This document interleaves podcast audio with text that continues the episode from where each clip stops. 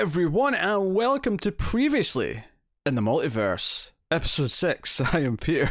Joining me, as always, it's Connor. That was some real pizzazz going on there. You got some pizzazz. We're into quarantine, baby. Okay, some pizzazz going. It is. It's Paddy's Day as we're recording this, and I'm having to be very socially responsible and get hammered at home. Mm. Yes. So, you know, quarantine episode. Probably be a bunch of quarantine episodes for the next while. As we have no idea how long that's going to last, and we'll see. But luckily, reading comics and talking about them is pretty easy. Even if both of us get sick, we could probably still do this. Yeah, barring like being so sick that we don't want to record and, you know, talk. Yeah, we can do this. There's maybe like a rough patch in the middle of it where we'll be coughing too much to bother. But like, yeah, I mean, it's probably like a 3 or 4 day period where you're like, yeah, we're going to take a pass on that. But even if I need to self-isolate, I can still come on and talk about shit. Like, it's fine. The dream scenario for me right now is Paige gets ill. She develops a cough. Nothing too serious, just a cough. And she has to stay inside for 7 days. I just want to point out here, the start of that was, the ideal scenario here is that Paige gets sick. That was the start of that sentence. Yes. No. Because our government's advice is very specific here. So if Paige gets sick, she has to stay inside for 7 days. But I have to stay inside for 14 days.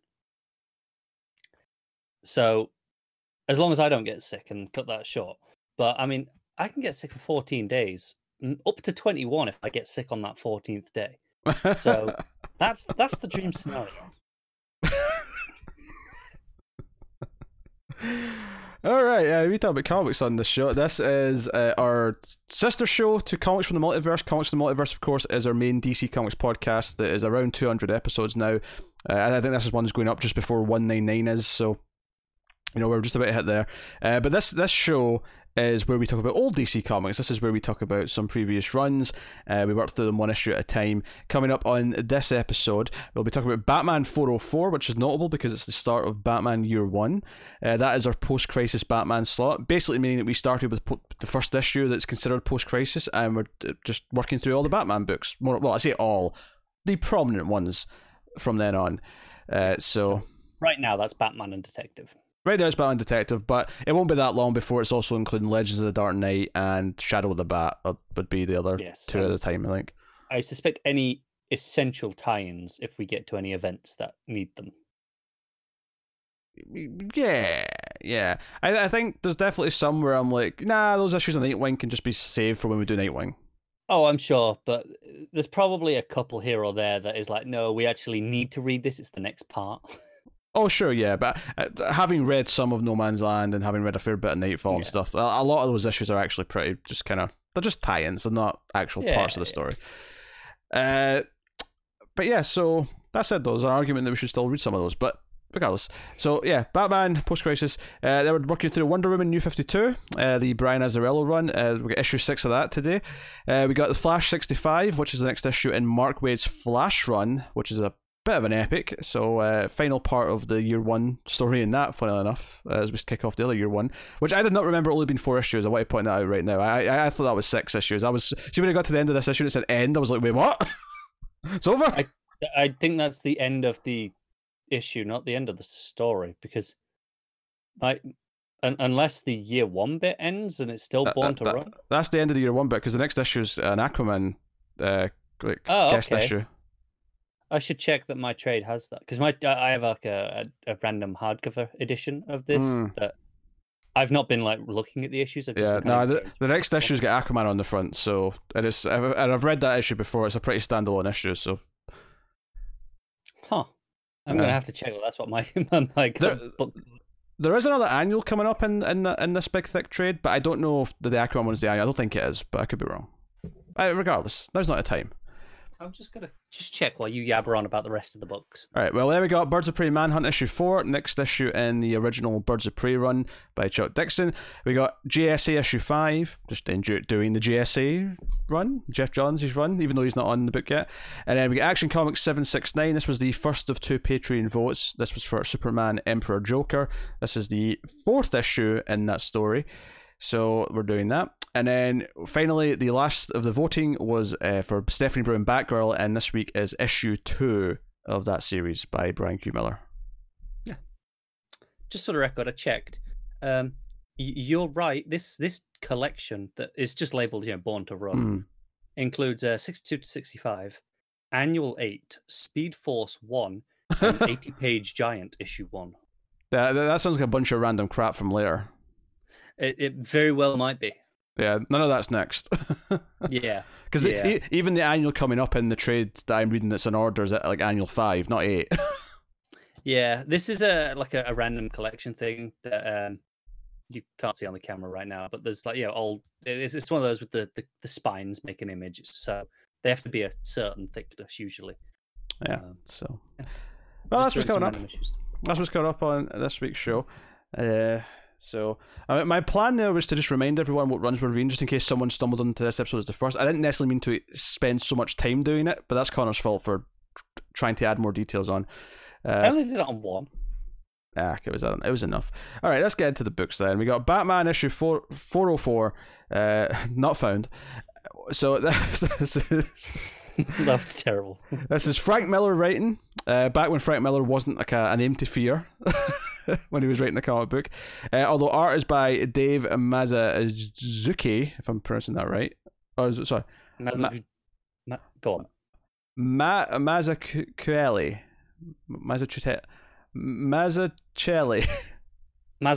I think. Mazzucchelli, that sounds right. There you go. You know what? One name should not have... You're adding in an extra A after the Zs. My problem with this is that one name should not have three double letters. It just it plays tricks in my eyes. I can't process it. That is fair. I can't process it.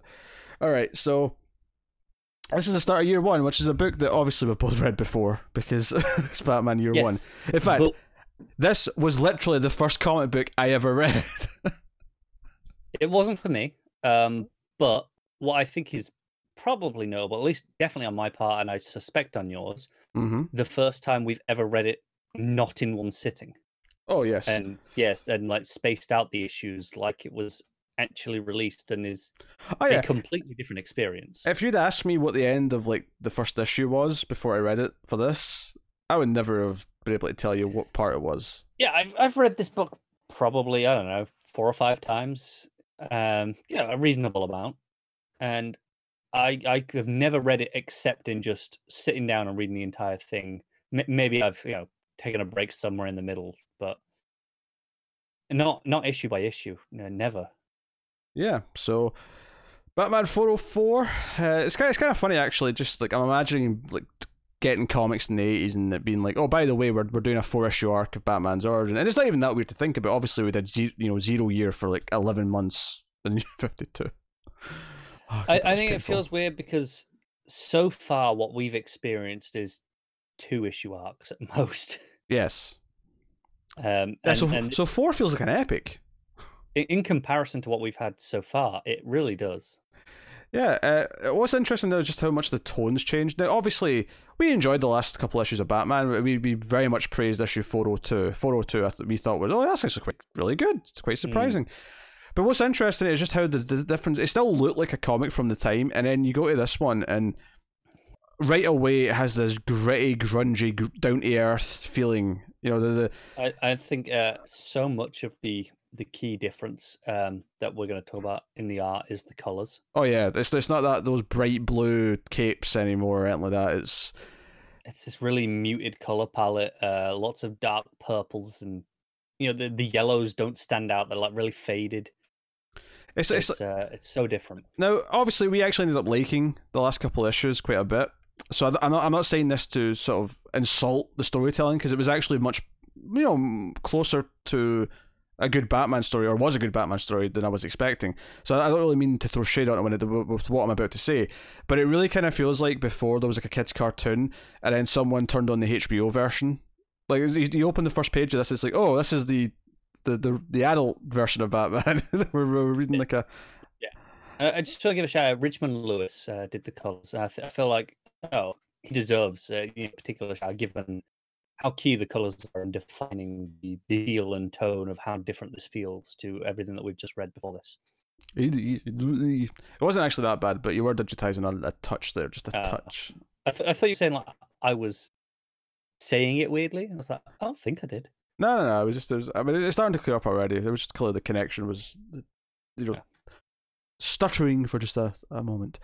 But if you've not read year one, it starts off with Gordon arriving into Gotham on a train. He's just moving here, and all he talks about is how much of a cesspit it is, and how much he does not want to raise a kid here. He doesn't want to bring his pregnant wife here. He hates it. He's not happy about it. And he says, I bet all the high and mighty fly into the city. And there's this wonderful duality where we, at the bottom of the page, we get Bruce flying in, complaining that he's in the sky above the city. He wants to be amongst the people on a train. So you have this weird kind of, two sides of the same coin. Grass is always greener on the other side. Yeah. Bruce is dodging press. Gordon meets Flass, and Flass is like, hey, cops got it made in Gotham, all that stuff. We get introduced to Commissioner Loeb. So much of what we think of as this, the early part of Batman's career comes from this book. In my head I'm like, yeah, Commissioner Loeb. So of course Loeb's commissioner when Batman starts. Yeah, it's kind of incredible just how much is in this book. And we know this is year one. It's stupidly influential. It's everywhere. But I think you forget just the amount of details that are in it as well that you just take for granted now. Yeah, Flass, Loeb, all these things, Gordon thinking he can try and fit in, but immediately, Flass goes out and beats up some punks for no reason, says, he had this on him, and Gordon's like, it's a comb, it's a switch comb, it's not a knife, why did you beat him up over it? There are lots of iconic moments that you remember. Of course, that's from year one, but then there is the smaller things like that you kind of brush over in your memory, I think. Yeah, and we see Bruce training. We see because again, Bruce doesn't know he wants to be a Batman yet. He wants to fight crime, but he doesn't have a clue about being a Batman yet. But you have Flash getting in the commissioner's face about Gordon's not fitting in. He's writing people up for being brutal or taking bribes. He wouldn't accept a bribe himself. He's just not fitting in. And the commissioner's like, look, there's enough heat in me from the mayor and the internal affairs as it is. Wait until I'm out of town in a few weeks before you do it. Before you rough them up. I need a good alibi. Yeah. And sure enough, they show up in mass and beat up Gordon. Wonderful stuff, silhouettes, the colouring really kind of changes here versus the rest of it. Everything shifts to these deep reds and oranges and this burgundy, and it just feels dangerous in comparison. Yeah. And Bruce is putting on a disguise. He's giving himself a scar so he can walk amongst the thugs and see what's I love what. That line about a single memorable distracting detail. And it reminded me of the key features of every Bond villain, essentially, as they've all got one thing, and very intentionally so. They all have some sort of feature that makes you go, oh, that's that Bond villain. Obviously that would have been quite popular at the time. So I wonder if there was something kind of inspired by that.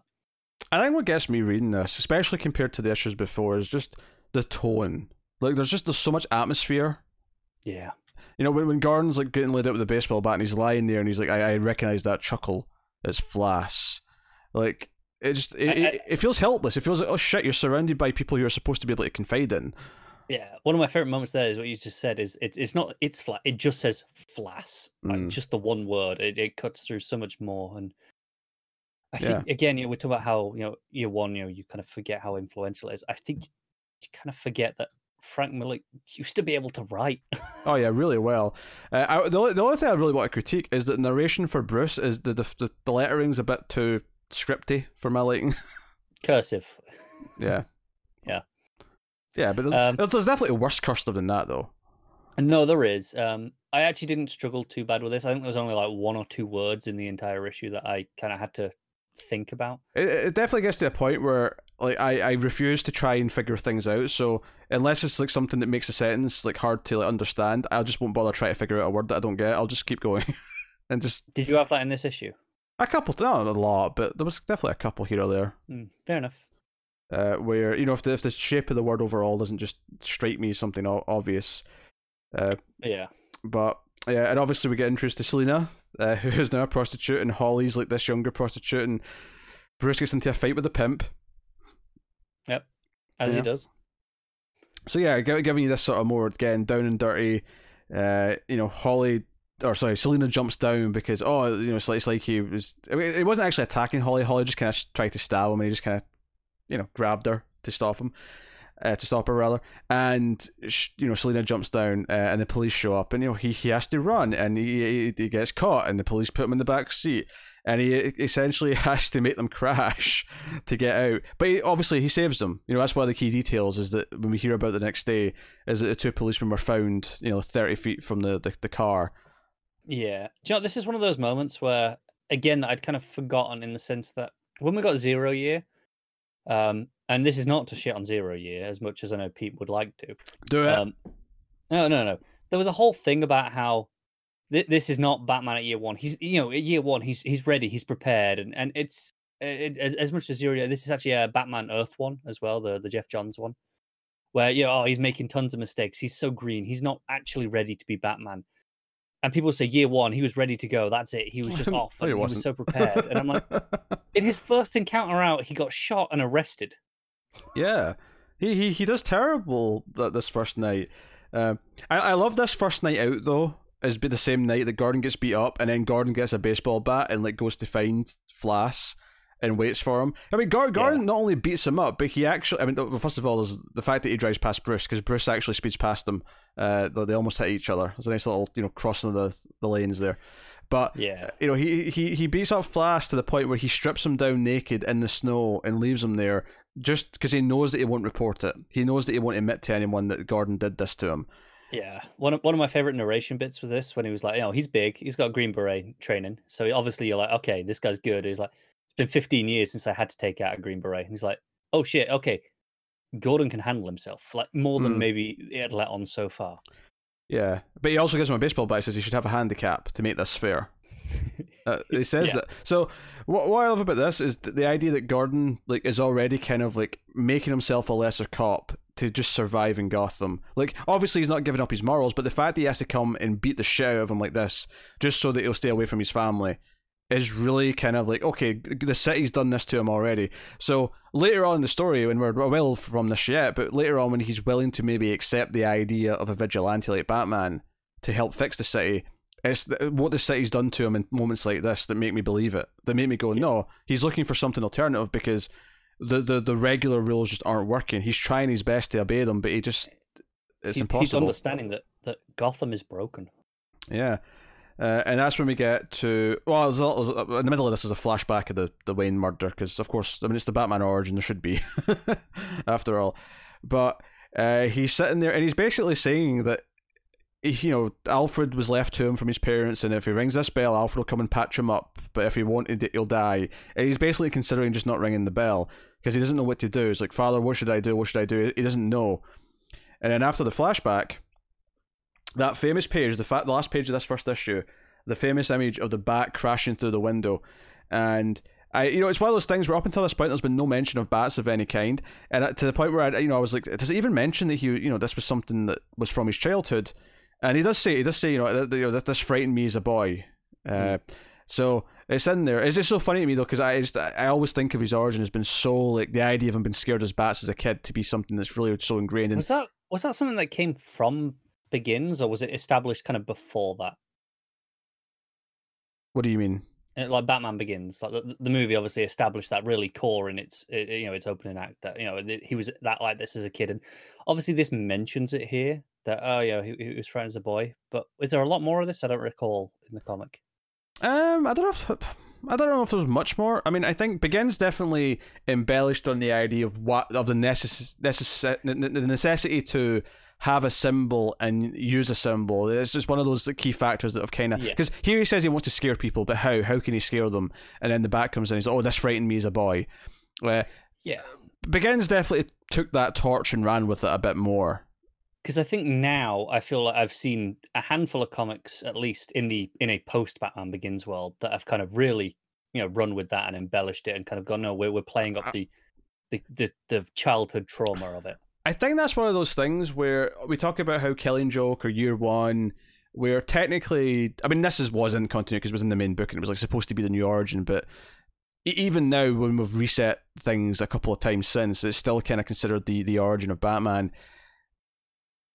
It kind of feels like, the way we take from this and Killing Joke, I feel like Batman Begins, even though it's a movie, it still had that effect. Well, there's a couple of things like that that are still like, no, they're now ingrained into Batman as a character, where like the way it added into the importance of the symbol and the importance of how scared he was of the bats as a kid and why that's so important to him to overcome that, to sort of make it what he uses against criminals. I feel like that is kind of begins, at least to a point, because again, like I say, it existed in some form before then, but the emphasis on it in that movie, I think, has informed a lot of new versions of Batman's stories.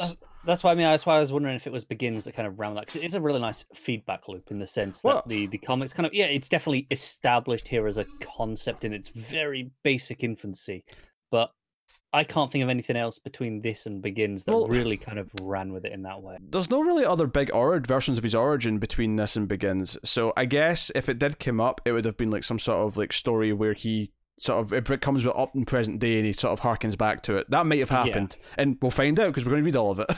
But yeah, exactly. But nothing springs to mind for me either. But yeah. But this is such an iconic moment, isn't it? You know, yes, Father, I shall become a bat. It's ingrained into Batman now. That is the moment. Yeah. What's funny about this is the one thing that Begins actually played down, is that the moment he sees a bat, it's not this big dramatic moment where he's lying, dying, and because that's the final panel here is him ringing the bell so that Alfred will come save him. Him choosing to live. Yeah.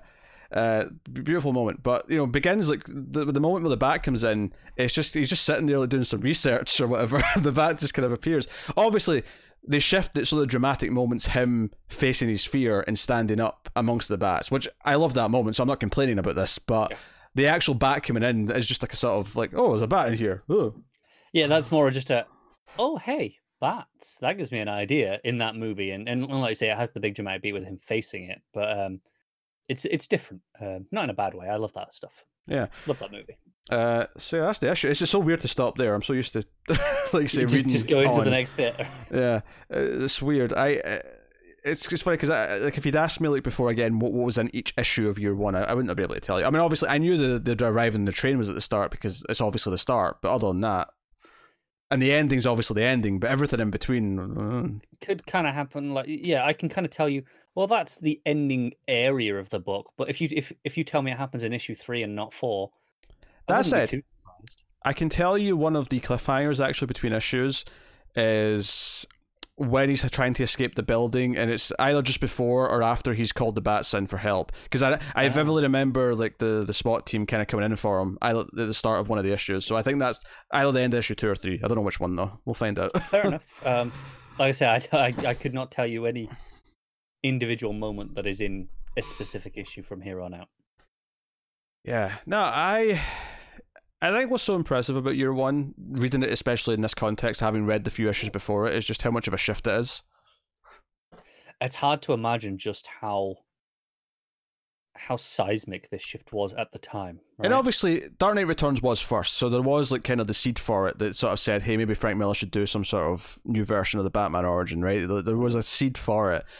But we talked about taking things. Now, obviously, a lot of the plot details from Dark Knight Returns has never been taken into mainline continuity. It never should be, because it's such a weird sort of futuristic, brutal version of Batman.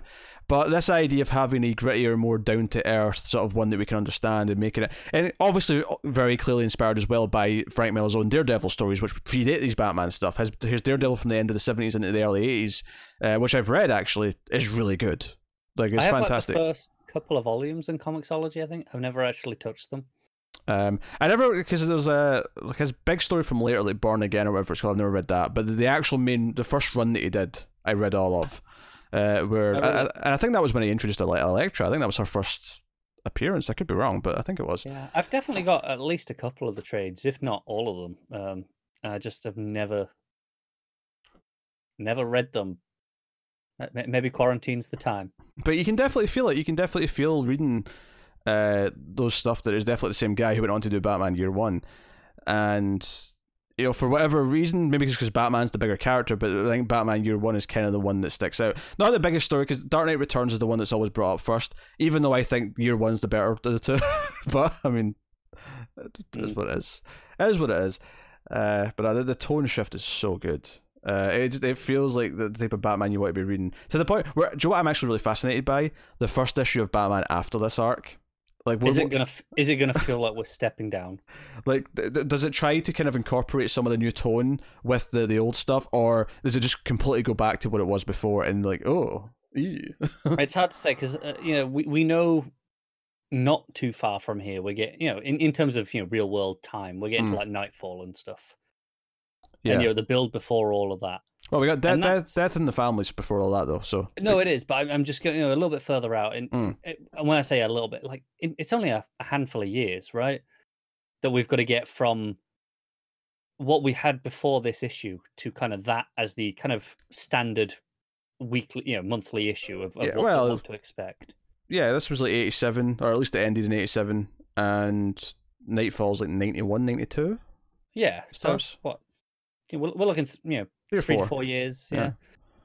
So it's not that long, really. It might sound like a lot if we tell you how many issues that is, but it's not really that much. And I do wonder how much of a gradual shift it is, or if this kind of does just drag it forward into that age. And does Detective drag with it, or is it still the goofier comic that we had the last few issues of? Because that was definitely the goofier of the two. Oh yeah, definitely. No question. It's going to be really weird, like going to like the next Detective issue, because that's the next episode we'll be doing. Like it might feel like whiplash after this. It might feel crazy after this. So, but no, that's Batman 404. It's such a weird thing to just sort of judge this issue on its own. But I guess that makes for a fun experiment here, is to actually look at this as a single issue as opposed to whatever. But honestly, it introduces his two main characters, and I love that Gordon is an equal main character in this book. It's a twofer for sure. And I love the ending is dramatic and big. It's, you know, it's very much he's trying, he's failing, and he just gets the idea. Like, you know, the important idea comes right at the end. I think it's the perfect cliffhanger.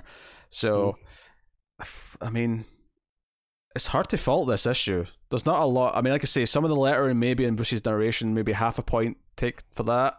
And then... yeah. I really didn't want to just be a cliche and rate year one stupidly high because it's year one, but there's a reason it's year one. I if anything, I think I want to rate it higher because I have the context of reading the issues of also before, but also Detective. Like reading those Detective issues and then going to this. Yeah. Like... it feels so fresh, and it's funny because obviously we're used to like this type of Batman because we've had it for 30 goddamn years, but... it feels fresh after reading a few of those goofier issues. It's like, hey, Batman's here, baby. It's bizarre to think I read a issue of Tynan's Batman more recently than I did that last issue of Detective that we've done for this show. Mm-hmm. Yeah, this still feels like a reset on my palette. Yeah. I think that's just a case of, as comic readers, we're really good at keeping the current comics separate in our mind from old stuff we're reading. Yeah, there's a lot of separation going on, isn't there? I think that's just something we're used to. But what are you giving it then? What are you rating it? I'm going to give it a 9. Yeah, I guess to be at least a 9. I'm at 9.5. I thought I was going stupidly high. I feel like it's the perfect first issue for what this story is. It tells you how desperate this is and how much of a desperate world Gordon's in, and the need for something, even if the idea is not there yet. And then that cliffhanger is perfect. I'll tell you the only bit I'm really knocking points off for, aside from maybe a couple of words in the lettering, and I mean individual words, is the little bit with Selena. I wasn't really feeling. I never really feel that as much. That's sure. If anything, that's the one thing that maybe kind of hasn't continuously been taken from this, is the idea that she's to be a prostitute. I feel like that's something that's just kind of like, nah, we don't really take that part.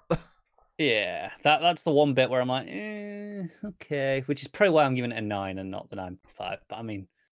It's still a 9. I actually kind of agree with that. I'm going to go with an 8.5 still because I feel like it's such a...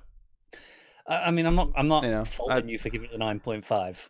Anyway, let's move on to Wonder Woman issue 6, which happens to be the end of the first trade, if you happen to be reading this in trade form. Of course, Connor's reading the omnibus, I think, so he's... I'm reading it on DC Universe, actually. Oh, you're reading DC Universe? Never mind then. Yes, I'm reading the singles. I mean, same effect, essentially, that I don't have trades, but... yeah. So this I was pretty down in the last issue. I was actually Brian Azzarello writing, of course. Tony Akins is on art again, which is disappointing that we haven't got Chiang back yet. I think he is back for the next issue. So I have to admit, this is I think my interest level in this book, it's clear that it's kind of dipping as we go, because This is the one where the two in a row now I've struggled really hard to remember, and I have to look at it as we're talking to remind myself what the hell happened in it. But the gist of it, from what I recall here, is that Wonder Woman has got Poseidon and she's got a couple others, basically all in a ploy just to kind of dupe Hera, right? Yeah, kind of. So she has Poseidon and Hades. Yes. Basically, she comes to them. It's like, here's a deal. I'll kind of split Hera with you, and you can one of you can rule in the day, and one of you can rule in the night, essentially. But her ploy at the same time is to kind of just get Hera out of the table, so she won't kill Solar and the baby, and won't be rage kill the kid. So she's kind of just using everyone to get what she wants, which is very different from what we think of as Wonder Woman. I think.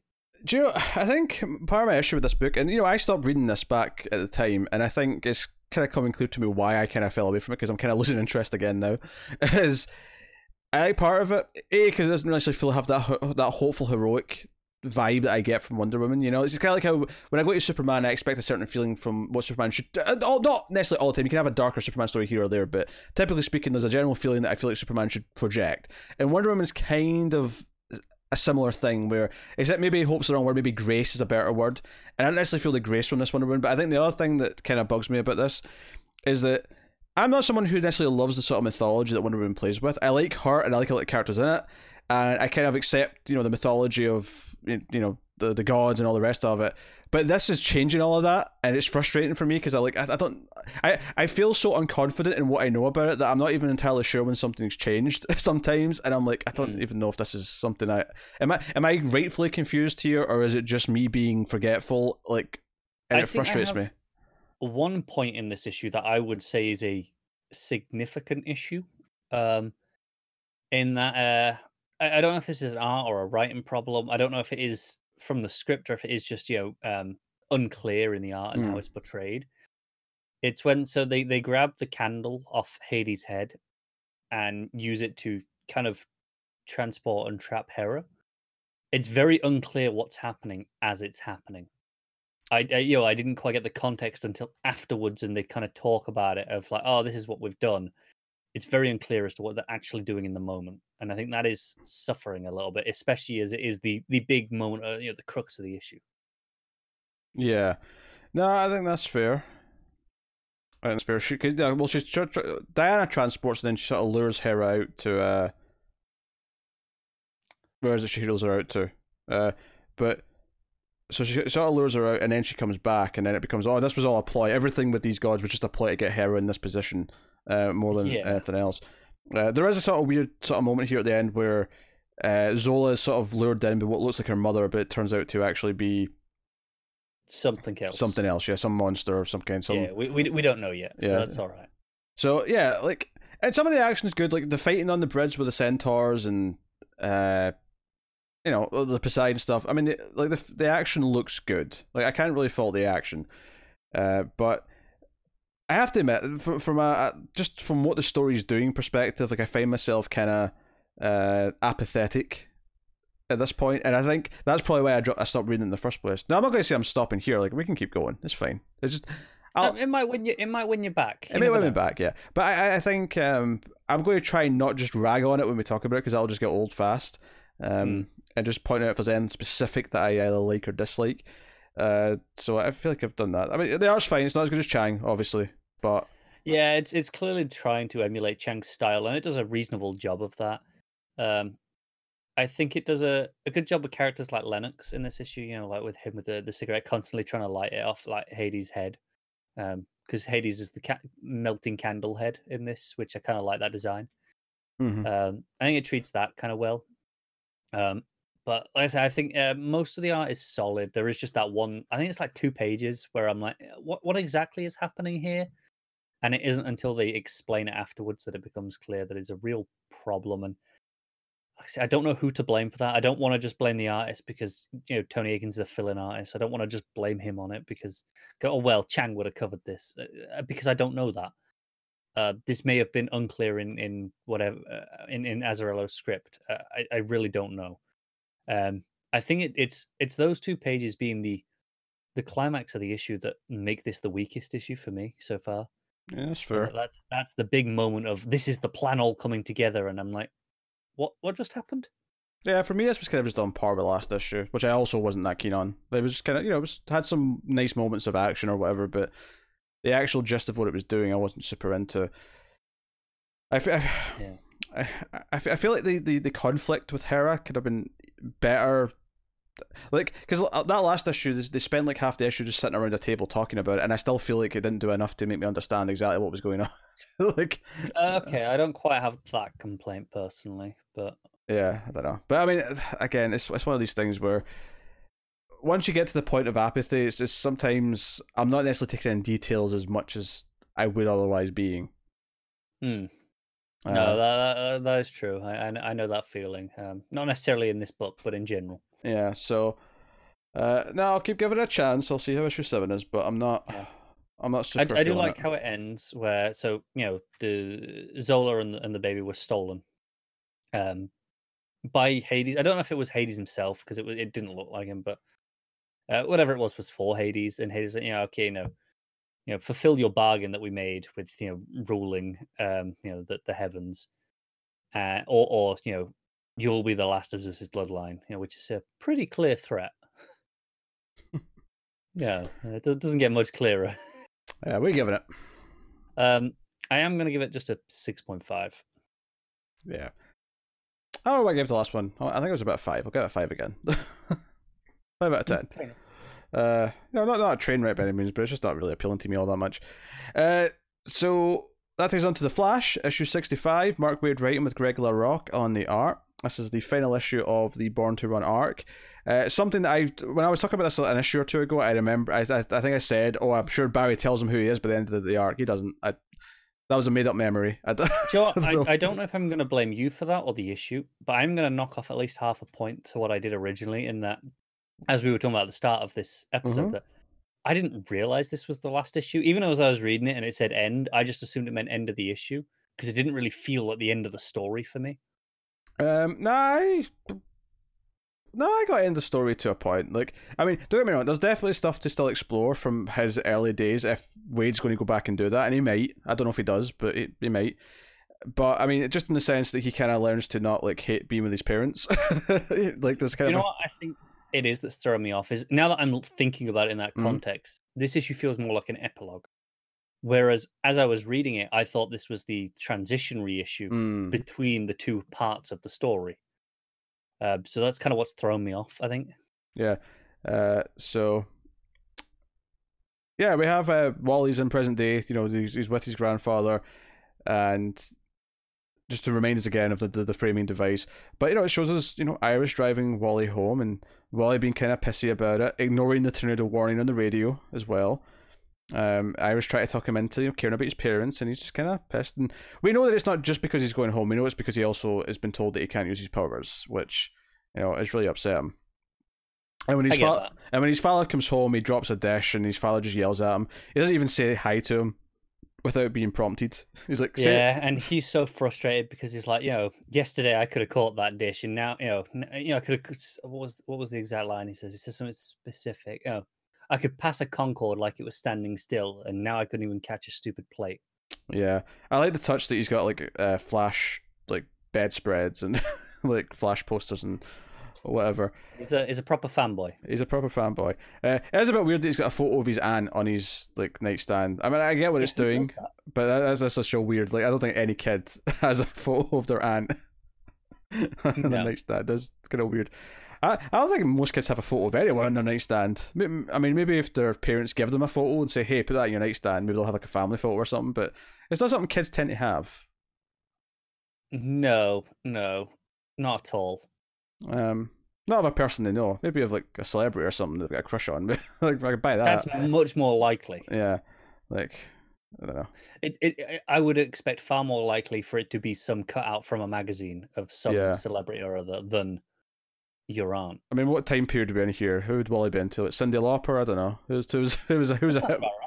Yeah, who was a hit with the young teenage boys, or not even teenage? He's 10, but like, yeah.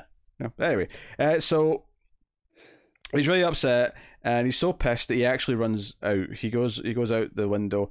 His dad comes up to find him. He's not there. And can I just say how much I love the art shift here? Because everything's really flat and like all these flat pale blue walls and stuff like that.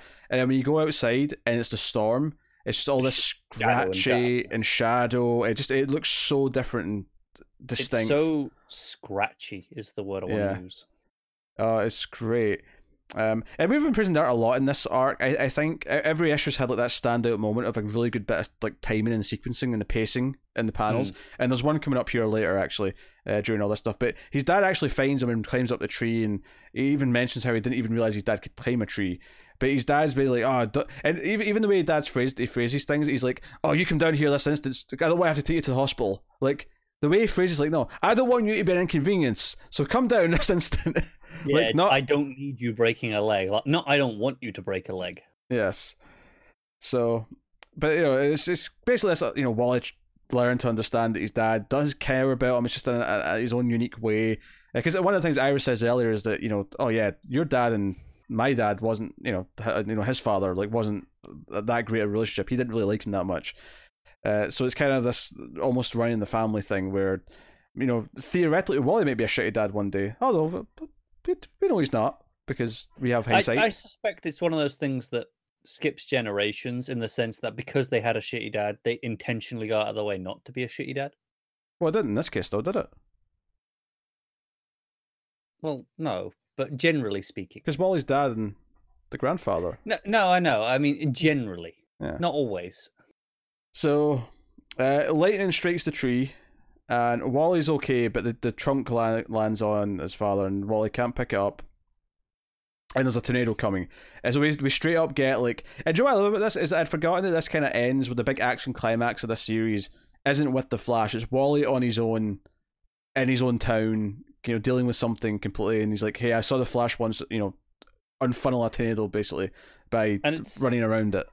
It's not even stopping like a crime or... It's not even like a weather wizard tornado or anything. It's just a tornado. No, I love that. I love that it is just a natural disaster. But plus it gives it the setting as well, because it's the Midwest, you know, it's tornado country. That's it. I don't say just a tornado as if tornadoes aren't potentially dangerous. I mean, in comparison to, you know, Flash villains. Yeah, and it's this thing here where Wally basically makes that hero's choice. He's like, you know what, I don't care if this kills me. I have to try and save my dad. I have to try and stop this. So he puts on the outfit. His dad's knocked out, obviously, so he doesn't see any of this. And I will say that the panel of him in full costume when he's first put it on, the posture's a bit weird, yeah. However, the page after that may be my favourite page art in the book because it's the pacing again, where he's trying to run and he falls down. And I think because of the scratchy art, the rain, and the really selling the mud that he's like as he lands in it, you really feel that he's being beat down by the weather. Yeah, I kind of love how the rain and this puddle, it's inky black, right? It's not like a even rain on a you know, a heavy overcast day when it's a storm doesn't look black like this. This does feel like ink, and I know you're going, well, that's because it isn't, but I mean the effect of it is really, really strong. But he gets back up, of course, and he does it anyway, and he kind of fights through it. And fights through the pain that, you know, it's been caused because he's supposed to hurt because of this. And it's almost like he's just training his muscles. Like, you know, if you want an explanation as to why he's fine after this, it's like, no, he basically just conditioned his body to be okay with it. Yeah, all of this is talks about, you know, he hits the wall and he breaks through it. And it's, you know, athletes, when they break through the wall, they can keep going. And now he can too. And for me, it doesn't feel like it betrays what his grandfather told him last issue, because his grandfather is working purely theoretical here. He's had one patient before him who's got super speed, and that's the Flash. And this is the first kid that he's had with super speed. Like, everything he's saying is completely, like, you know, hypothetical. Mm. He doesn't have precedence. He doesn't know what he's really doing. He's making an educated guess. And it's not a bad guess based on what the information he had. Yeah, but Wally has to try to save his father, so he pushes through it anyway. And, you know, he's got blood coming from his nose, but he does it. And I love how the art goes back to like what you recognise as the art in this book. Like the black scratchiness goes away after the tornado dissipates, and it's back to the old colouring.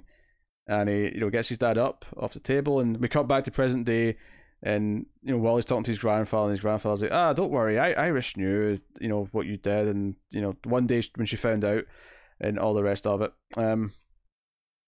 So, and Wally kind of, at first he's going to try to leave, and he's like, "You know what? No, I will stay for dinner." And his grandfather's like, hey, Irish lives on in you. Like, you know, what it says, Barry taught me how to be the Flash, taught me how to be Kid Flash, but Irish taught me how to be Wally West. Yeah. So you know, it ends in a close-up of a photo of the two of them. And yeah, so he's staying for dinner, and he's accepted he's passed. And that is the end of the issue. 65 and the end of the arc. We finished our first arc. Go us. And Wade's Flash. Really good stuff. And I think what's so good about it is that this came after Batman Year One, but obviously the tone is completely different because it should be for a couple of reasons. One, first of all, it's not Batman. But secondly, the main character's 10 years old.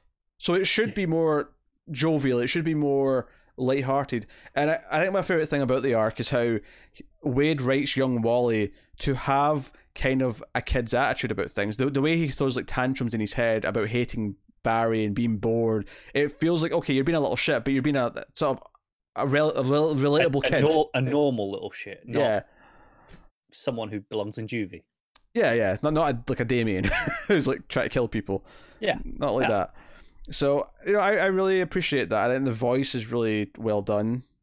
And I do wonder how much of this stuff that we're talking about, you know, do we get to see maybe like a reinterpretation of when Iris finds out, when Barry tells him who he is, like, do we get to see like how he gets his yellow costume and like other flashbacks later? I don't know if we do. Maybe we do, maybe we don't. Maybe. I will say, as much as I agree with everything you've just said about like 10-year-old Wally, I'm kind of looking forward to just getting into adult Wally. I know it's coming, but yeah. I'm ready for that now. Yeah. But that's Born to Run, Flash Year One. I thought this issue comes up to the standard of the previous. It's kind of interesting that outside of Barry kind of waving goodbye at the start, there's no Barry after that, no Flash. It is just Wally's story on his own. So the torch, in a way, not fully, but in a way, has been kind of passed on as the main character of the book. You know, where, I mean, it was always the main character, but he gets to have an issue to himself, where it's really just him and no Flash. It does feel like transitionary in that sense, that it's like, okay, we're done with Barry now, again. And even Iris, who's there for a bit longer, says goodbye, and she leaves, and this is just Wally and his problems now. Yeah. So, really good stuff. What are you giving Flash 65? I'm going to give it a solid 7. Yeah, I'm going to go as point high. I'm going to go 8. Like I say, they are... We mentioned that one weird, you know, body, you know, panel, but yeah, like the art's really good, especially the way it transitions when it goes into the storm. I really like, and again, the pacing that the art's had and the layouts has been so good, and it's consistent in this one too. So that is Flash issue 65, which will take us on to Birds of Prey Manhunt issue 4, the conclusion to this 4-issue miniseries here, by Chuck Dixon and Matt Haley on the art. So this is Catwoman and Huntress coming to the city. The plastic, or the no plastic city, I should say, plasticless city, and obviously Oracle trying to help where she can over the comms. Interesting idea here that Brawn is actually a metahuman and has an ability where he can kind of predict all the moves you're about to make, because he hears kind of your thoughts, but only like the thoughts are about what you're about to do, from the sounds of it. Yeah, and I think that is actually the crux of my biggest problem with this issue, is that it sets that up very early on and makes it very clear what it's doing, and then spends a good third half of the issue maybe kind of going, oh, well, what could it be that he can do? And I'm like, it's just there. And I feel like it takes so long to get to it that it's frustrating. I think it's actually kind of weird that there was no hints for this in the previous issues. I don't remember any either. But I don't recall. Maybe there wasn't some of the action scenes where you can go back now and go, oh, I guess he was using that ability. Maybe that makes more sense now. But yeah, Shiva wants a piece of Black Canary because she recognizes her. Yeah. I really liked how it established his ability early on. Because he blocks Shiva. Yeah, you know, Shiva takes a swing and he just steps in and grabs her arm like it's nothing. And it's one of those things where at first I'm like, wait, are they trying to sell me that he's a better fighter than Shiva? That's a bit far-fetched, just to set up this asshole villain. But I like that almost immediately either Oracle or Canary say, wait a minute, she was like the best fighter on the planet, one of the best fighters on the planet. This isn't right. How is he able to do that? Yeah, I think that's my problem where some at here is that's, I don't know, early few pages. And then the very next page after he stops her, which it sells you as a threat, because you go, okay, so he can stop Shiva, so he can probably stop any of the other fighters there as well. But the very next page, you know, Babs is going, metahuman ability. And I'm like, okay, I'm starting to get it already. And it feels like it's so long in the issue then until the rest of the characters get there. There's obviously some journeying with the other characters. Canary, I don't like how Canary tries to get a hit in because she kind of like to. I just have to sort of not think about what I'm doing because later on, like that's how they do it. Is Oracle tells her what to do rather than actually her fighting herself. I like this running gag of Babs like doing random things as she's talking to them. Like she's like just out the shower at one point and she's like blow drying her hair as she's like talking to Kelly. Yeah. It's this dichotomy of her being at home kind of at home doing this relatively normal stuff and the rest of them being out in danger. It's been a running thing because she was like exercising or swimming in one of the other issues when she was talking to them. It's just been kind of a running gag throughout. But of course they get there and very quickly it becomes this giant fight where Shiva's involved fighting. I think Catwoman and Huntress is obviously in there, and he doesn't even remember who Huntress is, which really, of course, but pisses her off as you'd expect. Yep, pretty fairly. So, so the fight happens, but she does kick him in or knee him in the nuts though. And then this was the moment I was talking about where she sort of lets Babs kind of like tell her what to do rather than think about it herself. I like the idea that if he's not really paying attention, you can still surprise him. If you like sneak up behind him and just give him a whack, like you wouldn't be able to predict that because he's not really like listening for it. Yeah, it's something that, in retrospect, bothers me a little about what happened with Shiva. In that this is here, she's just saying, like jabberwock, just think random things and kind of act on muscle memory to a point almost. Mm. And I'm like, wait, you're telling me Shiva thought about what she was gonna do as opposed to just do it? Shiva of all people. I mean that's fair. I can't really fault that. They are as solid as it's been. A bit cartoony. Yeah, but there's no standout panels, good or bad. I think it's just really solid throughout. I do like the last page a lot though. Like with them riding away on the horses, I think that looks kind of great. Yeah, they're riding away from the city as it's burning, and they're on horses because that was the only option they had, and that's the end of the story. Yeah. They beat win the fight. Shiva kind of smirks and vanishes into the flames because she's like, okay, well, that was actually a pretty decent fight. I'll see more of you guys later. Basically, that panel was pretty solid actually. Her in the flame. Honestly, it's one of these weird things where I think as a miniseries on its own, it feels like it's just okay. It's not like there's some fun beats here or there. It's kind of like important by the context of being kind of the first proper Birds of Prey arc, but it's not actually obviously a standout story for them, I don't think. Yeah, it's a fine story overall, and I think if it was just a random mini, you'd probably overlook it. In context of it clearly being a building block of this prototype of the Birds of Prey, it's kind of like, well, we're kind of figuring it out and we're almost there. Yeah, if you're reading the thick trades for this, after this there's another couple of one-shots. Then the actual ongoing series starts with the start of the second trade. So you have to tell what those one shots are. After I'm going to have to tell you because it's not entirely obvious. But I think it's an enjoyable enough read. But I think the best thing we've read from Birds of Prey so far was that first big one shot, that long oversized issue where Canary was just investigating that corrupt Greenpeace guy. On for it, and it hit a lot harder than we expected as well. Mm-hmm. Yeah. That said, though, I think the building of her relationship, like Babs and Dinah's relationship, is really sort of still been seeded throughout all these, and I like that that's still going. It feels like a continuity thread in the sense that, by the time we get to the Birds of Prey proper series, it feels like this is kind of, they built this up over time. It's not out of nowhere, their relationship. Yeah. So, there you go. That is Birds of Prey Manhunt issue 4. What are you giving it? I will give it I'll give it the 7, just about. Yeah, I'll give it a 7. I agree with that score. So that'll take us on to JSA issue 5, James Robinson and David Goyer writing. I think it's probably their last issue writing, without Johns at least. And then we have Derec Aucoin, I'm going to say that is. Or, I mean, it could be Aucoin, but I feel like it's a foreign name, so I'm going to assume it's not just that. See, the reason why I assumed it might have been is I don't know, the credits is just the surname, so I don't know, maybe. Yeah, it felt like it could have been a mononym. Okay, Okay. Well, regardless, this is an issue obviously we picked up with the cliffhanger where San kind of fell through the earth, and we start with that happening where he's kind of falling through parts of the crust. We actually, I didn't even noticed this until I just looked just now, but there's like a dinosaur skeleton, like he's went past. I thought that's a nice little touch. But he eventually kind of like climbs back up to a surface wherever he is on Earth, and he ends up in like a beach. I actually love that panel of like him coming out the sand in the beach, and this like woman in her bikini just like going ah.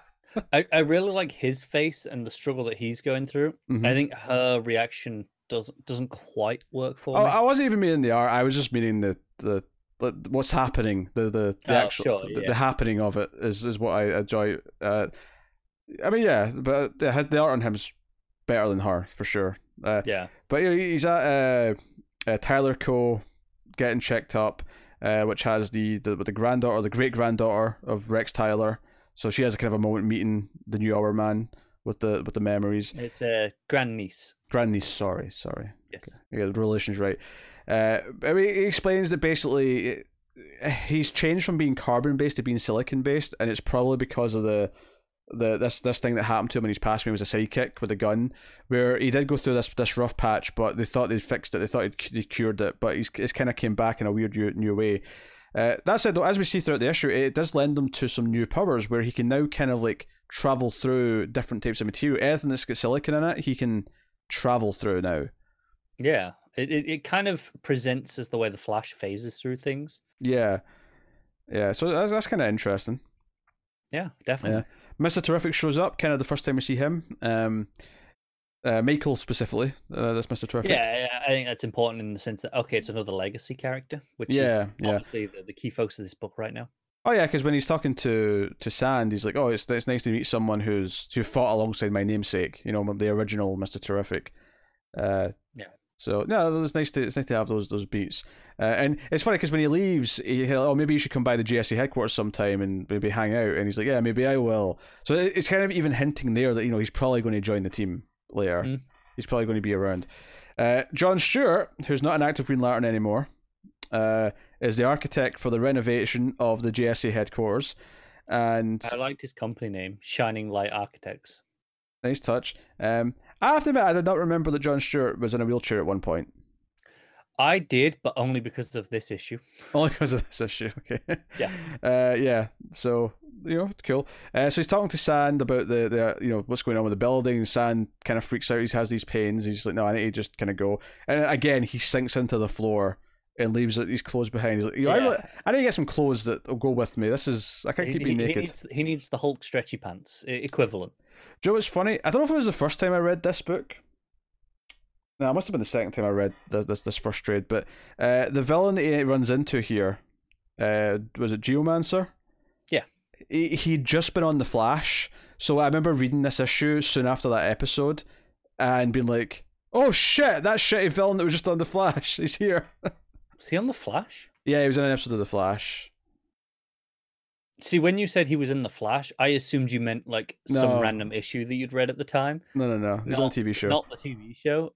I don't recall that at all, but I will take your word for it. Yeah. And Sand obviously has to stop him from causing chaos. Knocks him out. Does whatever. You know, this is a fun little action sequence. That's what it is. He's kind of in sand mode the whole time, so he looks kind of like sandy. Coloured. Yeah, I think that's... I think he looks a little bit too green. He looks a little hulky. Yeah, I'd agree with that. Should be a bit more yellowish. Yeah, or brownish, or well, maybe orange. You know what I mean, like sandy coloured. Yeah, yellowy, browny, orange in that range. I think is closer than the green that we're seeing here. Yeah. I think what would be good if there was a method they could use to give it kind of a sort of a texture, to give it the kind of the sandy quality. I don't know if you do that with like sort of colouring it with a different technique, like maybe using a sponge to colour them instead of you know, the pen kinda, or whatever. Kind of give it the really fine spots. Yeah. That may be a tactic that they could use for a character like that. He actually ends up falling to the ground again, though. And there's a great panel here of his hand. It's the opposite. You know how the hand coming out the grave that you get in a lot of horror movies? It's the opposite of that, where it's going down and the sun's behind it. Yeah, it looks great, doesn't it? Yeah, very nice moment. But he actually does this as a ruse and comes back up and grabs Geomancer from the other side. So There you go. That's how he wins that fight and knocks him out. So we see him. He's got his new outfit that will travel with him.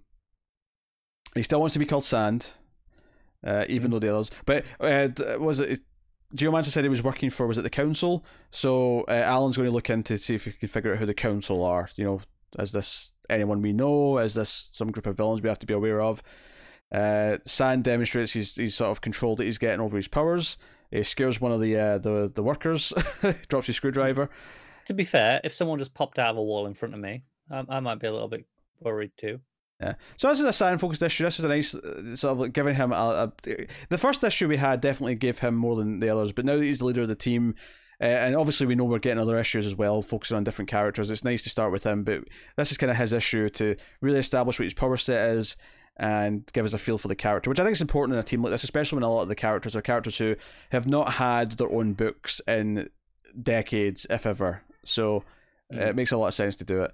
And then the final little tease is actually a tease of Obsidian.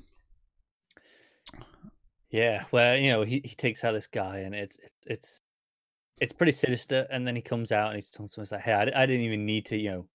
One of his to deal with him, it was easy. Yeah, one of his foster fathers or foster parents that he's killing here, and obviously we teased Obsidian back in like the first issue because there was like one of the scenes that cut away from the funeral, if you remember. So really cool stuff. I love how the coloring completely changes for these two pages versus the rest of the issue. Like these blues that it's got. It's really dark blue, a lot of shadow, which obviously makes sense. Yeah, very different from everything we've had before. And that's the end of the issue. That's the end of that. So the next issue is actually, I believe, the first Johns issue. It is Johns, still with Goyer though.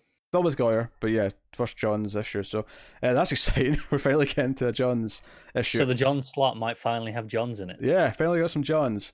What a novelty. No, it's a solid issue. I mean, it's not my favorite so far of the run. In many ways it might be my least favorite so far, even though there's nothing really wrong with it. It's just not that exciting in its own right. It's a really solid, okay, this is establishing Sand, he's going to be the leader, so we've got to do this first. Mm-hmm. It's just not that exciting either. Yeah, this is a solid 7 if I ever read it. Yeah, I would agree with that in every way. Yeah, it's a solid 7. Not too much to complain about. Nothing too much to overly praise. It's just a solid continuation, doing some proper character building that it needs to do, so we understand Sand and who he is and so on. And a couple of teases for things coming up, of course, as well.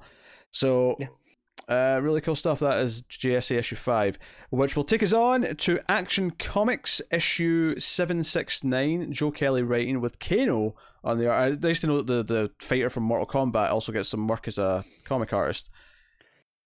Hey, you got to make ends meet. So this has been a real mixed bag. Obviously this has been an arc that's been bouncing around all the Superman books. This is the first Action issue.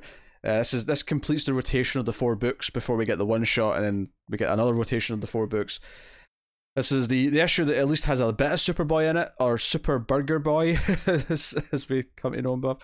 Yeah. But it's kind of this weird thing where that first issue was really good and then we had a really bad issue, and then the last one was just kind of mediocre and in the middle. Yeah. This, I think, is again mediocre. Maybe a touch better, but still kind of on that mediocre borderline. I agree. Before we even get to anything else, though, I want to complain about the credits page. Okay. So on the credits page, if you would care to take a look at it, it's like the second page in it. Okay, I'm getting there. There we go. It has, along the left-hand side, the title of the arc, Superman Arkham. Mm-hmm. And underneath it, it says, and this is all like upside down lettering because Bizarro, but it says Part 2, and that threw me. I came back out of the issue and was like, was I supposed to read this as Part 2? And then I was like, nope, it says Part 4 in the solicit text underneath it. Essentially, I checked in a reading order, and it said Part 4. Interesting tidbit here in the trade, it says Part 4. Oh, that is interesting. They fixed it. That was clearly a mistake. That was a print error. Okay, it was a print error, but I'm just looking at this and going, Part 2, should I have been reading this second? I'm like, it doesn't make any sense. Second, when I got through the rest of the issues, it was very clear. You, because you said that, and I looked at it and went, "That says 4." What's it talking about? Okay, in the single issue originally, which is what I'm assuming this DC Universe version is, definitely says Part 2 because I'm looking at it now just to make sure I wasn't going crazy. Can I just? I really wish if I don't really like the gimmick of doing the creators' names backwards for the Bizarro speak, but if you're going to do it, can you at least, like, they've done this thing with Joe Kelly's name where because Joe's three letters, the first word is three letters, so rather than have Kelly be one word backwards, it's like Joe K is one word and then LLY is the second word or the first word, you know, depending on your perspective. It's like, I hate it. You'll like at least have it be Joe backwards and then Kelly backwards. Like, don't redistribute the amount of letters. It's annoying. I'm with you on that. To the point when I looked up the creator for my list here so I could say it, I actually was like, oh, is Joe Kelly wrote this? Because I tried to read it and went, you know what, I can't be bothered. It makes no sense to me. Yeah. If you'd seen Joe Kelly, you'd have gone, oh, I know who that is. Yeah, exactly. Yeah. And Kano. And I thought Onak was the artist, but it's actually Kano. What a bizarre world. That's kind of the point. Basically, Superboy is working at a burger place and is hates his life. And then Bizarro and the fight with the JSA, or the JLA, sorry, sort of come crashing through. He then is like, great, I can give up this job because the building's screwed. But much like Superman, he's living in a loop and the building just kind of reappears and he's forced to go back to work and he's just miserable about it. And that's your Superboy inclusion. That's pretty much all of Superboy, right? Yeah, that's it. The rest of it's Superman and Steel going to the Watchtower and basically Superman finding Mixie, the real Mixie, and Mixie gives him his memories back so he knows who he is and like grabs him. And there's a lot of self-doubt before then where he makes like little glasses for himself and he's confused because everyone here knows that 2 + 2 = fish except us. Yeah. I actually quite like the moment where he kind of bent the glasses into the shape of the frames. I did like that. I will say, I did think it was kind of weird. There's a whole page like teasing the villain that he's going to fight on the Watchtower when we met him already before. It was like, oh, the big villain that Superman's going to have to fight, and it was like, I don't know, it didn't feel that important to me to give him a whole page of like, hey, did we meet him before? Yeah, it was in the lineup because it was like Ignition or whatever his name is, right? I'll take your word for it. Igniter. Because that was 2 issues ago, and it was a pretty uninspired lineup. Yeah, but I will take your word for it that he was there. And there's a page of Lois just sort of being confused as why she keeps doing things to help Superman. Kind of the same we've had for the last 3 issues. Yeah, that's my biggest problem is that I feel like this issue and the last 2 or last 3, what's it been? Last 2. Yeah, this is the 4th issue overall, so it's the last 2. So the last 2 plus this one. Is that I feel like they didn't have enough story for 3 issues, so there's been so much fluff and repetition in these 3 issues. Now this one's probably the best written of the 3 because it's Joe Kelly, but I still found myself being frustrated because I feel like it was doing nothing new. I feel like there's this obligatory inclusion of the characters who are meant to be in the books, like in this case Superboy, and we had the Supergirl in that other issue where it's like there and they've got to be in the issue. Sealed has felt like actually relevant. I honestly, like, the only important thing in this issue is the ending, which is he gets to Mixie, he gets his memories back, and we find out who's actually pulled it. Because obviously Superman thinks Mixie's behind all this world, and Mixie's like, no, it's not me. Someone else is like manipulating to their heart's content, and it's the reveal that it's Joker, right? You know, Emperor Joker is the guy behind this. I like the beat where Superman starts choking Mixie. He's like, "You're gonna say your name backwards, damn it!" And Mixie just says it, and he's like, "Well, that was easy. I didn't have to trick you to it." And he was like, "Yep." And see, nothing happened. Yeah, that was kind of nice. Yeah, they also encounter Gorgeous Gilly. Yes, which is just a sort of gross out comedy spot where she tries to kiss Superman. Yeah, it wasn't that exciting. Yeah, so I do love the idea that like Mixie, like, what we think of as Mixie now from the modern era, like when he astral projects, he sounds like the classic 50s Mixie. And I don't know how long this era, this idea of Mixie's been going on, but I think it's clearly, if this isn't the first place, I'm not going to give this credit. Oh sure, but, the idea that he's not evil, he's trickster and just kind of going along with things and. For him here, it's like, no, this is too far. Like, I'm not messing with this. This is Joker. Come on, Superman, you gotta come and sort this shit out. Yeah. So, Max Petalik's not the one behind it all. It is Joker, and that's your big cliffhanger leading to the one shot. So clearly, the only real plot beats that had to happen in the 3 issues after the first proper issue that was by Loeb is that Superman needs to get his memories back. Maybe he has to introduce me with some of what other characters are, if that's important for later. Yeah, I would say recruit Steel, maybe. Yeah. Again, that's the only one that feels important right now. And have the reveal at the end that Joker's behind it. That is the only important stuff that's happened in the three issues. Everything with Bizarro has been fluff. Everything, mostly with Supergirl and Superboy, outside of maybe just establishing where they are, because that might become relevant when they show up. Yeah, but it feels like this could have been one issue instead of three. Very easily. Absolutely could have been. It's been a frustrating read because of that. So... yeah, I mean, I do think this is the best of the three. You know, after that first good issue, this is the best of the three, but unfortunately, I still think it's only maybe just scraping like a 6. That's exactly where I'm going to put it, a 6 as well. Like I say, I think it's probably the best. It feels the most relevant because it kind of feels like we're going right into the final beat. It definitely wasn't a chore to read like the second issue of this arc was. So I think it's kind of gotten gradually better over the last three issues to this point, but I mean, we're nowhere near the heights of that first issue, which was really quite solid. Yeah, it's a shame.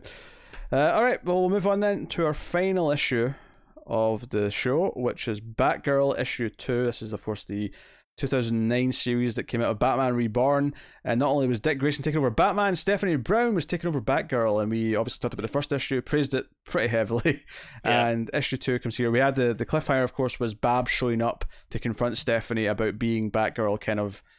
What's so great about it is the hypocrisy, because Babs kind of started that way too. She kind of did it without it being sanctioned. She just went out and did it.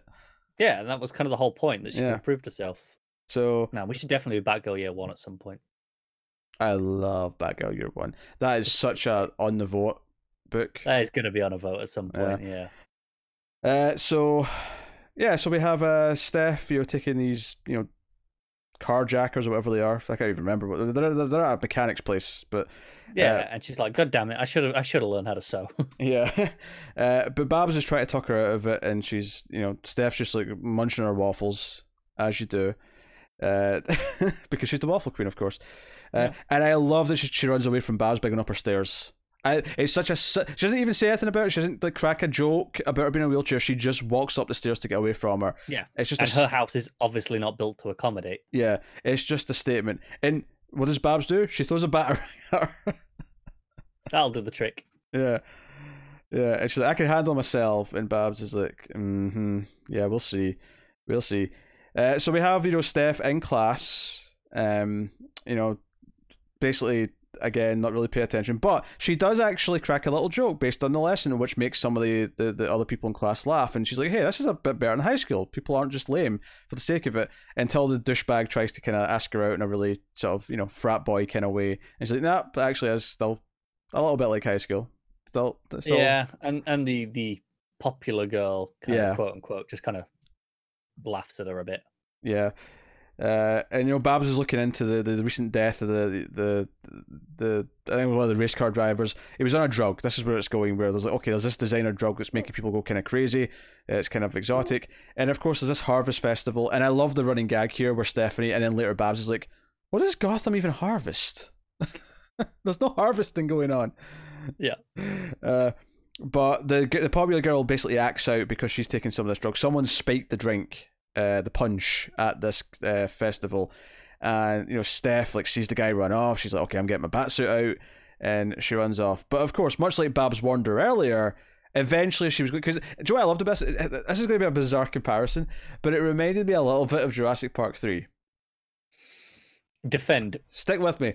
So in Jurassic Park 3, the kid that was left on the island that they're there to find, when Alan Grant finds him, he's got a jar of T-Rex piss, and the reason why he has it is because it scares away the smaller dinosaurs, but the bigger dinosaur, the Spinosaurus, it attracts. So it's a really useful tool, but it's dangerous against the one thing that's bigger and badder. So that's kind of what Bab says here about the bat symbol, is that it scares away the low-level thugs, but for the crazier villains, it'll attract them.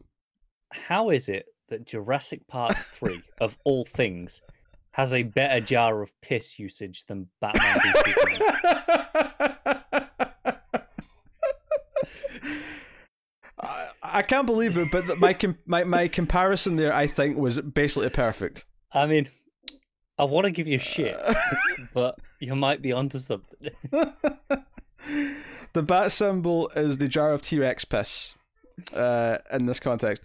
And of course, so this guy doesn't run. He pulls out a knife. He's got his thugs to sort of back him up.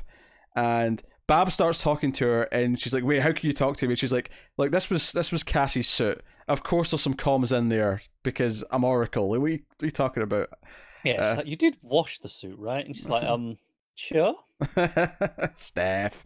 And she has to dodge the truck and all the rest of it. And Babs is just kind of like rubbing her eyes, like, "Oh God, all right." And also, our servers are starting to smoke. She's been your computers. Yeah. It's all very amusing. And she calls in Alfred, and Alfred's like with the outsiders. He's flying a shuttle in space. Yeah. And she's like, "Hey, is the key still hidden where it was supposed to be? Still under the mat." And he's like, "I think we moved it to a hollow rock in the garden, so try there instead." So it cuts to the bat cave, and Babs has got Steph in the bat cave, and they're analysing the crime, the hologram of the crime scene, and looking at what's going on. And Steph's insisting that she's going to do this. There's a little bit here where she's like, "Hey, like the original Batgirl outfit's in one of these cases," and I like how there's actually a mention about how they're changing it. Dick's actually moving things around to suit him because it's his Batcave now. Because there's a little joke about, "Oh, I wonder what he's going to do with the penny." There's a nice bit of how Steph shouldn't aspire to have a costume there because that usually doesn't mean something good. Yeah. Oh, to be fair with Dick, he moved on to a better thing. But he's the exception. Yeah, everyone else is because they either died or get paralyzed or shit happened. Yeah, whatever. Yeah. So, I love Babs throwing it at her face, and she even acknowledges in her narration. She throws it at her face when she says, "Oh, the cop said someone was pretending to be Batgirl." That's how she was referred to on official channels. And then she's like, "No, I'm being spiteful now," and she, even though it's probably true that the cop said that. Yeah, and she admits that she might even be jealous. Like that might be it. She might want to be this herself. And then she throws it in her face where she's like, "If you don't do what I tell you, I'll tell your mother." Yeah. So really good stuff. The guy that the cops picked up though, there was the main one she was fighting. Basically, there's like a breakout attempt when he's in the car where the manhole kind of shoots up at them. There's a whole attack to try and break him free. And the big reveal at the end of the issue, the big cliffhanger, is that Scarecrow is behind this drug, and that's why it's making people go so crazy. Because it's fear toxin. So Scarecrow is a solid B-level villain to give like a sidekick. A Batgirl level character, kind of a big villain of to fight in their first arc, but not like it's not the Joker. But Scarecrow, he's big enough to use a name. I agree. He's a name where he's big enough that okay, sure, he can fight Batman and take him on in a story, but he's not so big that you don't doubt that one of the sidekicks could take him out on his own. Yeah, or their own. In this, just like they can have a good shot at it.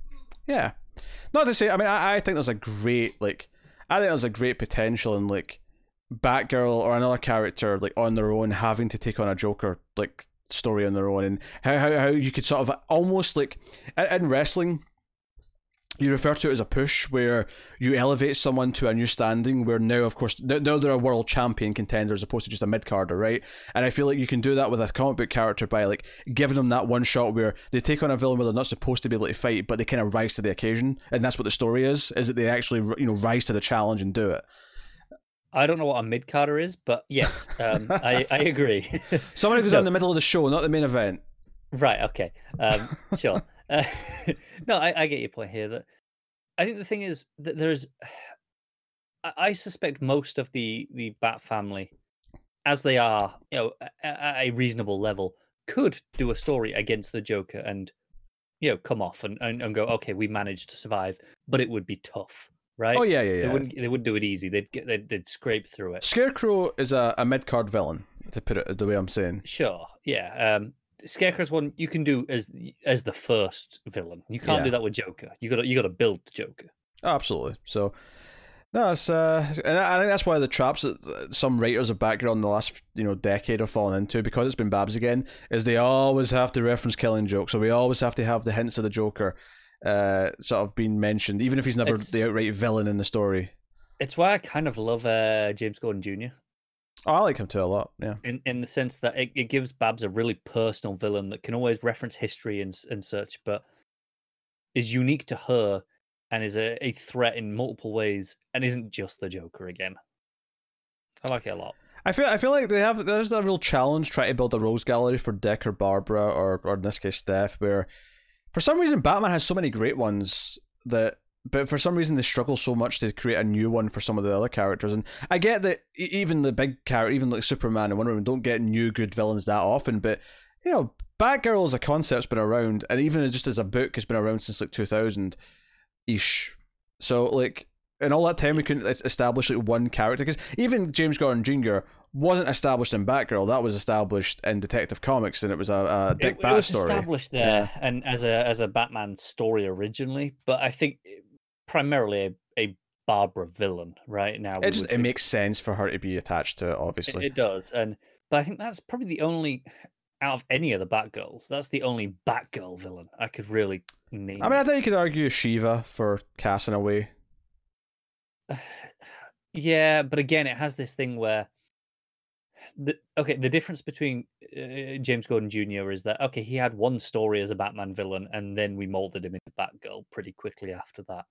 Do you know what I honestly think the problem is with making villains for all these characters is that I think they keep trying to like make villains that specifically like, oh, we'll make some sort of villain that's like a hip trendy villain because that'll particularly feel like a foe for, you know, young Batgirl to take on. And I'm like, just think of a cool villain. Just think of a cool villain, and maybe it'll work, maybe it won't. But eventually one of them's going to click, and one of them's going to hit that perfect pitch where it's like, they're a new villain, and it won't matter. Like, they could have been a Batman villain, sure, but they're not. It's Batgirl or Robin who are fighting them. Do you know what it's kind of like? It's like Deathstroke for the Teen Titans. In that, you wouldn't go, oh, that's a perfect match for the Teen Titans, right? But no, they made it work, then, and it stuck. Yeah, and Deathstroke's still around. He's had his own book for, you know, 50+ years, issues multiple times. So, like, yeah. So just that's basically it. Just stop trying to make something that's like, I feel like they go out of their way to either try and make something that's hip and trendy to go with the younger character, or they'll try and avoid having it be anyone like a Batman villain. I'm like, it's okay if, like, because, you know, even some Batman villains have some overlap. It's okay. It is. I'm thinking like in the Rebirth Nightwing book, was it Rapture was his name, and yes, I think it was a, you know, solid character, worked fine, but I think they went too hard to try and make it, no, this is Dick's villain, right? Whereas they tried to tie it too much into his backstory. Like, there was too much, like, not every, it's one of my pet peeves actually about storytelling in general, whether it be movies, TV shows, comics, but when you've got established, like, I mean, standalone movies is not really an issue, but any kind of established characters where they're around for a long time, see when they try and retcon a villain into their backstory, I'm like, stop it, I hate it. Because for some reason it's something that so many writers feel the need to do, and even when it's done well and it, like in this one context maybe it's okay for this character, I'm so sick of writers doing it that it always, like, there's a little, like, and I want to make clear, I don't hate Rapture. I think Rapture was a fine character. No, he's fine. If he comes back, I'll be down for it, but I definitely feel like it's so specific. We have to make this specific to Dick, right? In the same way, in many senses, that James Gordon Jr. is specific to Babs, right? It's her. It's so personal for them. Whereas it doesn't, like, the Joker's not personal to Bruce. No, yeah, exactly. It's just the Joker. It's fine. It can become personal to the characters through the story of them encountering the villain. It doesn't have to be something tied to their past, like. Just have them encounter this new villain, and then hopefully, if the story's good enough, we'll associate the villain with that character, and it'll be their new nemesis or whatever. Yeah. So, and that all came because Scarecrow showed up in the issue. Yeah. But Scarecrow, solid B tier villain to have Steph face off against. Good stuff. So, I mean, I loved that first issue. This issue was really solid. I wouldn't rate it as highly as that first one. It's still a great issue, but it's not as strong. No, yeah. I mean, it doesn't do anything wrong. It's just not as you know, every beat is fantastic in the first issue. Where this is like, it's good. It's real good. Yeah, solid 8 out of 10 for me. This issue. I agree. I want to give I want to give a special shout out to the cover for this issue, the Phil Noto cover, because that was like my phone background for like a year and a half. Because I love that cover. It's so good. This is the one with the orange Batgirl, the orange background with Batgirl. Like, I think the yellow boot. Later on in this series, some of the first ever Artgerm covers I saw pop up. Oh, really? Yeah. As variants or regular covers? I think they were the regular covers. But I mean, I could be wrong. But there's a couple of great shots of her in the rain and these covers that are just... And I'm pretty sure they're Artgerm, but it was long before who I knew he was. It was just kind of like, in retrospect, I went, oh, that was Artgerm. Must have been. Yeah. No, I get you. Anyway, that's Batgirl issue 2, which was the last book of the week. Picking the favourite this week is pretty obvious given the scores. We both rated Batman 404 incredibly highly. With good reason. Well, but yeah, I mean, it's clearly the top issue, right? Yeah. JSA has kind of ruled the roost so far, and I think it had its... Well, my least favorite issue of it. Not the worst. It's not a bad issue, but my least favorite. And then Batman kind of came in with this. Yeah, I think Batgirl went for me last time. I think Batgirl's probably my number two. Well, that and Flash are pretty level-ish. And GSA, like I say, was a solid 7. Birds of Prey Manhunt was around the 7. For me, I think then you have Action at the sort of 6-ish, and then you have Wonder Woman for me at the bottom place. It's funny because for me, I have Batman top easily, and then Batgirl, and then I have Birds of Prey, JSA, and The Flash all sitting at a 7 that I would have to think about if I was really kind of ranking them out. But they're all like in that range where, yeah, they're good. Yeah. So there you go. That is the show. We're still discussing what the plans are, whether or not we're going to still launch elsewhere or maybe even just go weekly with this show. And the reason why, if you didn't know why that's even something we're talking about, why we're debating what to do, is because the digital price for comics in the entirety of Europe shot up. To put it in simple terms for the American listeners, basically all the $4 books became $6 overnight. And... But buying a whole other set of like new issues weekly became a significant burden immediately. Yeah. Well, because I'm already paying more just for the books I already was reading, because I'm sort of slowly transitioning to physical now because it's actually slightly cheaper to do so. Yeah. But hey, before we finish, I know we obviously just mentioned that Batman was the best book and we others. Do we usually do art on this? We could start doing art. I feel like we usually do, but we've just kind of forgotten. But I don't know. If we're picking best art, it is probably Flash was good, but it's probably between Batman and Batgirl. And I agree. I think I praise Batman a lot, but I do really love that Batgirl art. Lee Garbett is fantastic. I love Lee Garbett. It's really tough. Part of me feels like I should probably give it to Batman because we praised how much of a tone shift it was, and because of in the context of like, whereas we already gave it. If we did do best art last time, we probably gave it to Batgirl because it was fantastic art. Yeah, we did. I think I'm going to give it to Batman as well, and I think that's mostly because the colors are so standout. Because when we're talking art here as a whole, we're talking the whole package, not just the pencils or the inks. We're talking the finished, completed product. Yeah, colouring, inking, the whole shebang. Yeah, I think the colours do push it over the edge. And layouts as well. Layouts are really important. Layouts are also... They are, because you get sometimes where you'll get one artist doing the layouts and everyone else doing the finishes, and it can really show when someone else helps with layouts on someone who's maybe weaker on that element. Yeah, someone who's good at the actual drawing but isn't necessarily good at mapping out what the thing should be. But, you put them together. Well, some people just are good at both, so they just get... Oh, of course, yeah. Anyway, that is the show. That is episode 6 of Previously in the Multiverse. So do give us your thoughts on the possibility of either elsewhere in the alternating weeks or just weekly previously. If we do go weekly, I will say this, that there will be weeks off occasionally, but it'll be mostly weekly. But again, I do want to do elsewhere. I want to read some other books as well, ongoing. But maybe another option would be that elsewhere doesn't necessarily become a new issue show and is kind of more of a mix of this and a new like I don't know, like some sort of weird concoction where like, do we do the Marvel Unlimited schedule where we're just 6 months behind to make it cheap? Just always be 6 months behind on Marvel books. I don't know. It's an option. It's an idea. I'll just throw it out there. Or even just wait for trades to come out, because now the trades are much cheaper. Like the trades, night and day, the trades are cheaper now. Yeah, the trades have always been cheaper for Marvel, especially. Yeah. Have always been, and they're more expensive now, but they're still fair versus what the single issues are. It's to the point now where in the the weekly sales on Comixology, Marvel trades, they price differently, whereas DC have always traditionally had like a set price and maybe a higher price for the next tier, whereas Marvel have very consistently priced wildly differently depending on how many issues are in the book. Yeah, it's just based on page count for the most part. Yeah, and now the ones with the lower page count are still at a price where I can justify just kind of impulse buying, whereas the DC ones are not anymore.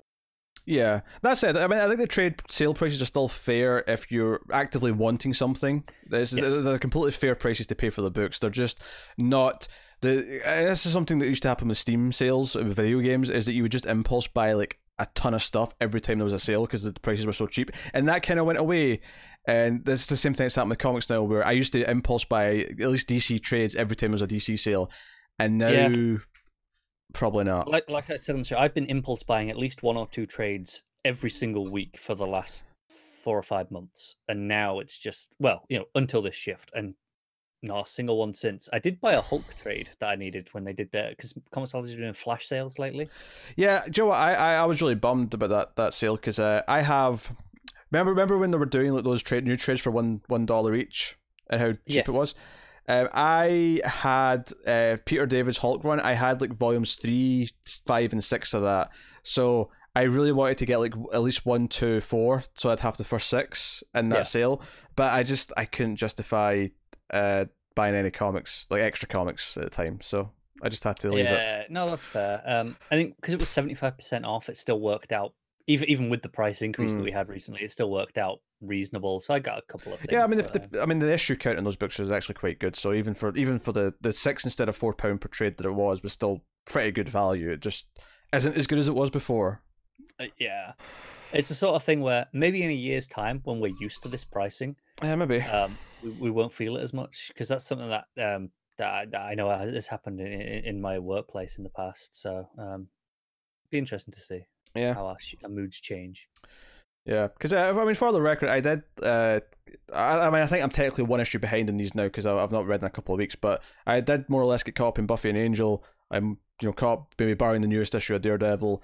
I've started catching up in Captain America.